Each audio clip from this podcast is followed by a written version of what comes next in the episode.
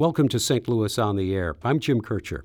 Last November, Missouri voters approved a $5 cap limit on gifts to lawmakers to prevent lobbyists from spending a lot of money on politicians they're looking to influence. A KCUR analysis of data released this month by the Missouri Ethics Commission shows there's been a 94% decrease in spending from the 2018 2019 legislative session.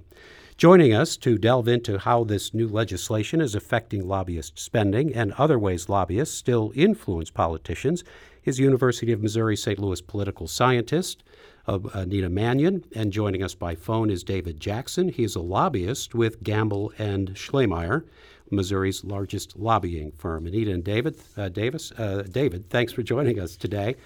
Um, thanks for having me. Thank you. Yeah, it's. Uh, I'll have to admit. Um, I mean, I follow politics, but but lobbying is something of a mystery to me, as it probably is to a lot of people. Uh, we probably have some misconceptions about it. So I, I don't want to get too deep into what it is and isn't, but maybe that's what we should talk about. But let's talk, uh, Anita, broadly. How has lobbying evolved over time? What are we talking about? What it has been, what it is today?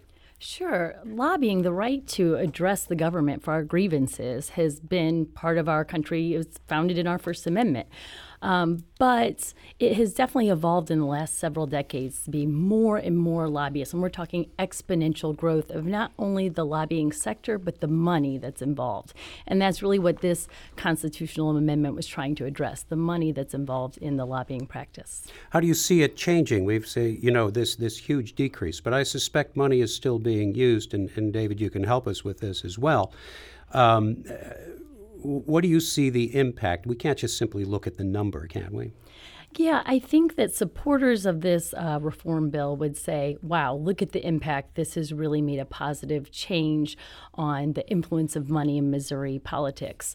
But as I'm sure David will speak to, money, uh, lobbyist gifts are, first of all, that's not the only way that money is funneled into politics. It's a very transparent way. Um, lobbyists have very stringent reporting requirements, but there's lots of way that money and influence still per- pervade in politics. So, David Jackson, you're a lobbyist, and you probably get uh, reactions to, to that mm-hmm. when you tell people you're a lobbyist. But tell us what you do. Um, and what maybe some of the misconceptions are, perhaps the proper uh, ideas of what you do. Yeah, no, th- thanks a lot. I think it's a really important question, and um, you know, first off, I always like to point out, you know, Gallup does a poll every year about uh, the honest in um, uh, tr- testing the honesty and ethics of different job professions, and we joke that lobbyists and used car salesmen trade at the bottom of about six to seven percent of people in their in their trust and, and ethics of that profession. But yet, you know, probably ninety five percent of people engage lobbyists one way or another, uh, regardless if they realize that. You know, whether it be somebody that works for a company that has a lobbyist, or whether that individual belongs to, say, a, a teachers association if they're a teacher, or uh, pays dues to the National Rifle Association or Planned Parenthood. There are a variety of different issues out there, and so uh, you know our main job is connecting people to their government and and allowing them to have a voice in that. And so you know, our firm represents a variety of different you know, large corporations, ranging from you know Walmart to Netflix to Ameren, but also do a lot of nonprofit work. You know, for uh, criminal justice ministries that works on criminal justice reform in, in St. Louis. We represent the Missouri Society of Anesthesiologists and, and healthcare, and so there are a lot of different angles and issues and industries, and and I think it's important to allow people to have access. But the people have spoken, and I think that the constitutional amendment passed certainly addressed uh, some of the um, concerns and, and valid issues that needed to be uh, fixed in Jefferson City. Yeah, what what does the? It, it, seems to me that it could be viewed as a rather simplistic solution. We'll we'll put a five dollar cap, and uh, that to me is you could buy me a beer, I guess. But um, what? Let's talk a little bit about maybe what were some of the problems, Anita, in in terms of not having a limit on what lobbyists uh, could do. To me, the biggest problem is the perception of the public that money is buying government and that money is buying influence and that um, that because of this um, infiltration of money in politics, that corporations and moneyed interests have a voice that drowns out everyday people. And I think that that's the feeling that's pervading in the country right now. And uh, Missouri, in particular. Well, money does buy influence, doesn't it? Or am I being. Uh... So I think, you know, I hear a lot of people equate lobbying with bribery. And I don't think that's fair because I don't think it's a quid pro quo. The research doesn't bear out this evidence that I give you a donation and your roll call vote is what I want it to be. But what it does grant is access. And access, then you get the influence. So um, it allows people that access to build relationships, to provide the information that they think is important to lawmakers, um, and to help set the agenda. David, you still get, I mean, we're not, when I say we say access, I'm not saying that in a negative term. You still have access. You don't have to buy a you know, you're not going to not get access because somebody doesn't get uh, baseball tickets, whether that's what you were doing or not. Um, so, uh, again, how does this work in terms of your access uh, and the people you represent um, compared to, say, me as, as a voter?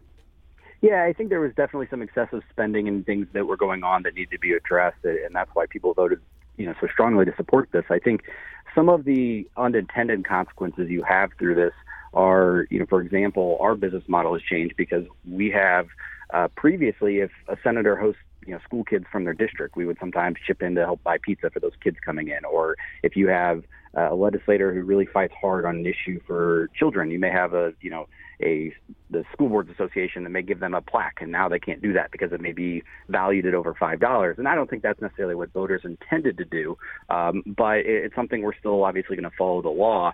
Um, but I think you know we it's a relationship business as is any um, type of you know sales and um, any industry. But it, you know what it's required us to do as lobbyists. This you know this year I, I would say that we are um, we were just success just as successful as a firm this year than we were last year, and so I don't think lobbyist gifts had any impact on our overall ability to you know to advance our agenda on behalf of our clients.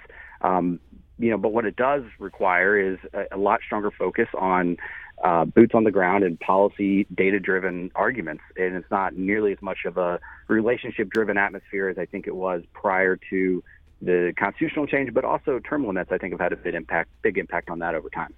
Yeah, and one of the issues, uh, we can get into this a little bit, was uh, the, the revolving door, legislators uh, becoming uh, lobbyists. And Anita, just respond to what uh, David's been talking about here.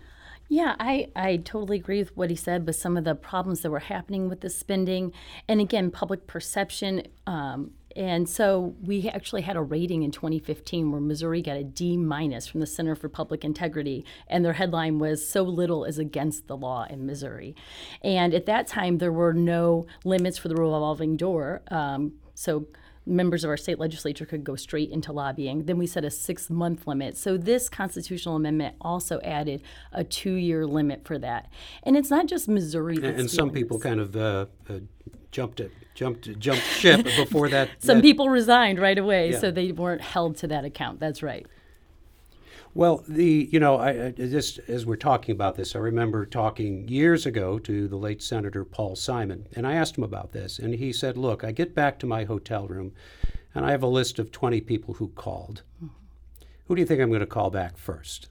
And it's the person who is the biggest donor. That's and, right. and you know that's the reality of this to, to some extent.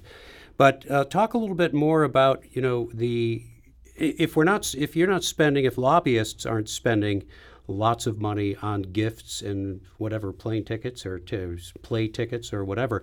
What are they spending money on, David? How does the uh, okay uh, the well, Anita, I'll ask you. Um, where, where it's not like they're not spending money anymore, right? Sure. Um, yeah, and uh, David would know more particulars of their day to day, but I suspect and what I hope uh, is that they are hopefully spending that money on maybe more folks, more staff, having more contacts, um, providing that information rather than sort of that schmoozing, let's go to the Cardinals game, let's have some beers. Maybe it's in their offices because a lot of the money that we saw spent in 2018 that now is gone in 2019 is travel and entertainment.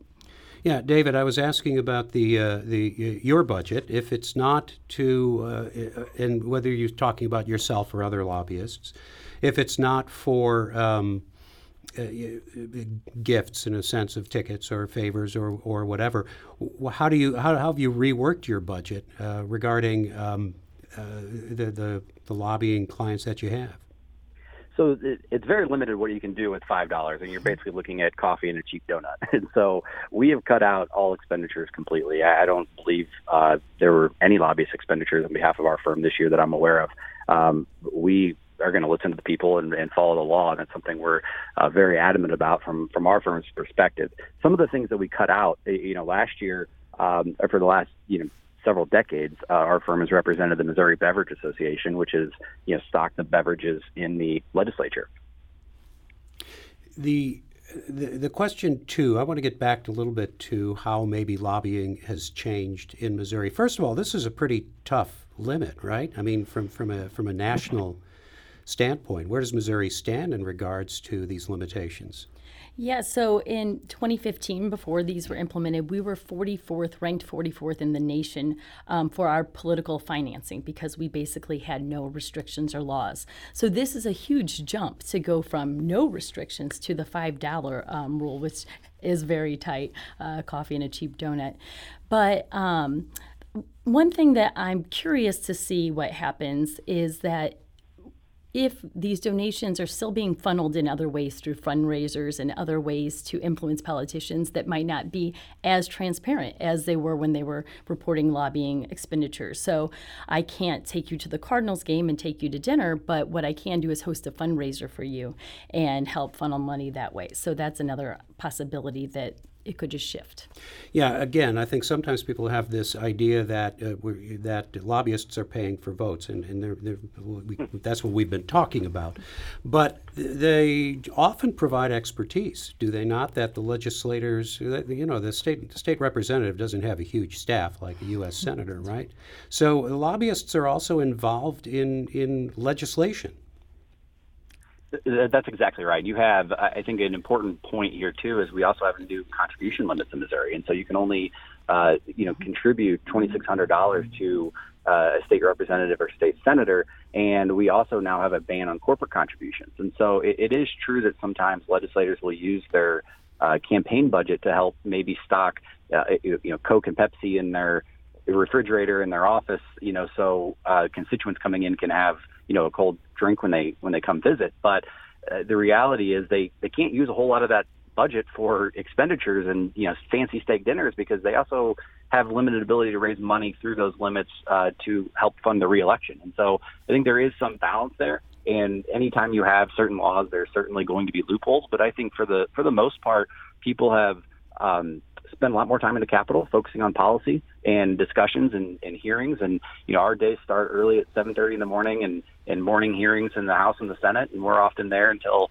you know past nine or 10 o'clock in, in Senate debate. And so you don't have a lot of the fancy steak dinners and and entertainment. There's certainly no major league sports teams in Jefferson City, you know, in, in the area there to um, take everyone's time away from business. And so I, I think that's one of the common misconceptions. And I would say, too, with the providing information, with the term limits that are in our state legislature now, so not only is the staffing very sparse, but we have a lot more turnover. So the institutional knowledge that lobbyists can provide, I think, is increasingly important.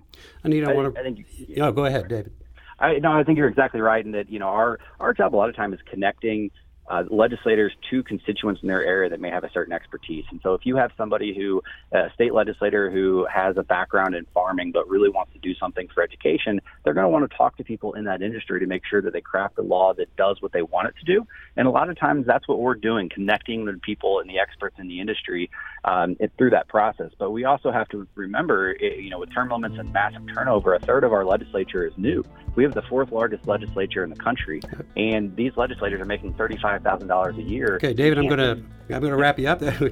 uh, uh, we could continue this for quite a while, but I really want to thank you both. But we're running out of time here. University of Missouri St. Louis political scientist Anita Manion, thanks for coming, and lobbyist David Jackson. Thanks, thanks for sharing your expertise. I appreciate it.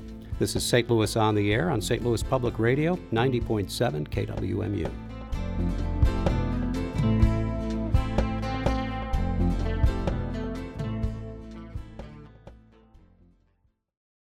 Support comes from Missouri Forest Products Association, committed to sustainable and sound conservation of the state's forests, which support more than 41,000 Missouri jobs, resulting in a $10 billion industry. ChooseWood.com.